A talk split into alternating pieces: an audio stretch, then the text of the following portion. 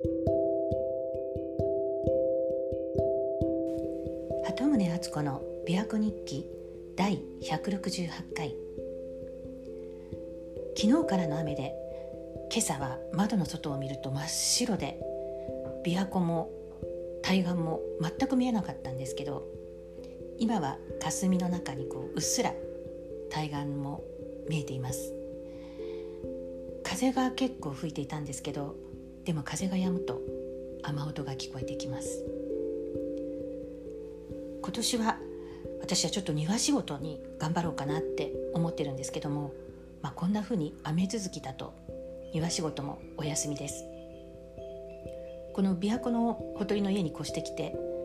6年ちょっと過ぎたんですけど庭の一角がもう草ぼうぼうになってしまっててどうしたものかと思ってたんですけどその草を取ってレンガを並べてっていう作業をようやくこの春から始めています。前の家主さんはおそらくこの一角は芝生にされてたんだと思うんですけど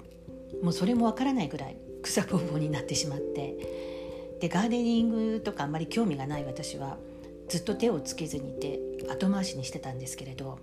まあ、コロナで家にこもってるし庭で太陽の日を浴びて少し体を動かすのもいいかなと思って少しずつ作業を始めてます。といってもまだまだ先が長いんですけどでもある日草取りをしてたらうちの前を通りかかったご近所のおじさんに「庭頑張ってますね」って声をかけられましたこの方は我が家に隣接している大きな庭園の管理をされている方で夏の暑い日も冬の寒い日ももう広い庭を隅から隅まできれいにしてらっしゃるんです。前にお話を聞いた時にきちんと作業計画を立ててやってるんですよって教えてくださったんですけど、まあ、でも草取りはもうとにかくすぐにやらないと。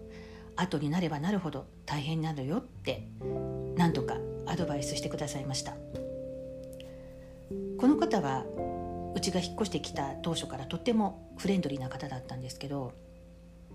実は先週また別のご近所の方女性なんですけど声をかけられました。私が車で帰宅したのをちょうど見かけてであもし今時間があったらちょっとって言われたんですが実はこの方は我が家が引っ越してきてからお互いに挨拶だけはしてたんですけどなんか町内会の昔からのなんか事情があって新参者にはあんまりフレンドリーではないグループがいるらしくってでその方もその一員だったようでだから雑談もほとんどしたことがなかったんですね。ただこの方はあのガーデニング趣味だっていうのはなんとなく分かっていたのでもうお庭がもうお花でいっぱいなんです。もうとっても綺麗にしてらっしゃってでよくお庭でお仕事されてたから庭仕事されてたので挨拶だけはしてたんですけれどもでもその先週声をかけられた時はあれもしかしてまだなんか町内会の問題がくすぶってんのかなと思ってビビってしまったんですけどでも呼ばれて行ってみたらお庭に入れてくださってでよかったらバラの花持って行ってくださいってもういろんな種類のバラの花を切って分けてくださったんです。でこれは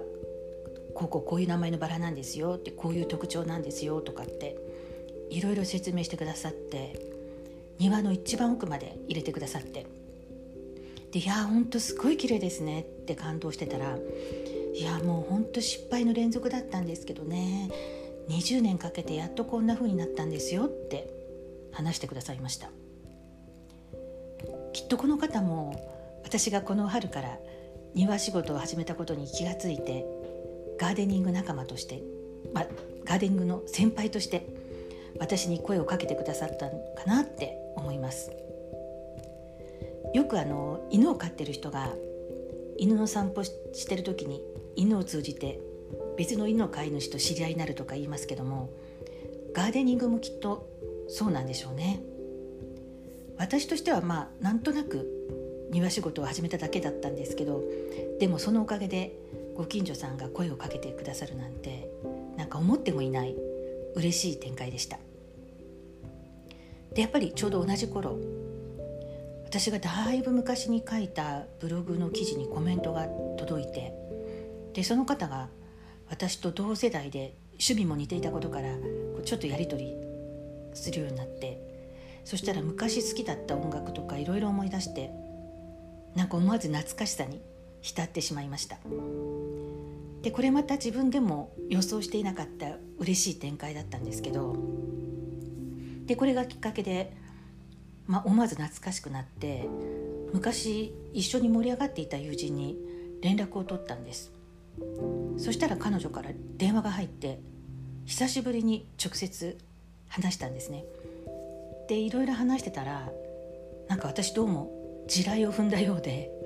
彼女を怒らせてしまいました。これまた予想もしていなかった展開でびっくりだったんですけどまあ私の方は昔の懐かしい話で盛り上がることを期待してたのに彼女の方は今抱えている問題について愚痴るっていうか聞いてほしかったみたいで、まあ、そもそものお互いの意図がずれてたんでしょうかね。それにしてもこんな風になるとは意図していなかったのでちょっとショックっていうかしょげてしまいました。でも自分が意図せずに何気なくやったことがしばらく時間が経ってから他の人の何らかの行動を引き起こしているってなんだか不思議ですよね。私の言動も誰かが意図せずにやったことがきっかけとなってるんでしょうし、まあ、今回は最後は予期せぬ展開に面食らってしまったんですけど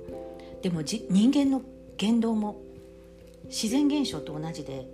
科学的な現象として見てみたら面白いですよね。ちょっと意識して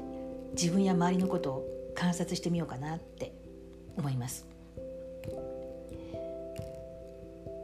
このところ家にこもってほとんど誰にも会うこともなく自分からは外界外の世界に何もアクションを起こしてないつもりだったのにそれでも外からの働きかけとか何らかの接触ってあるんだなってしみじみ感じましたこのポッドキャストも何気なく喋ってるだけなんですけどこれも誰かの何らかの言動につながることもあるんでしょうか鳩宗敦子でした。thank you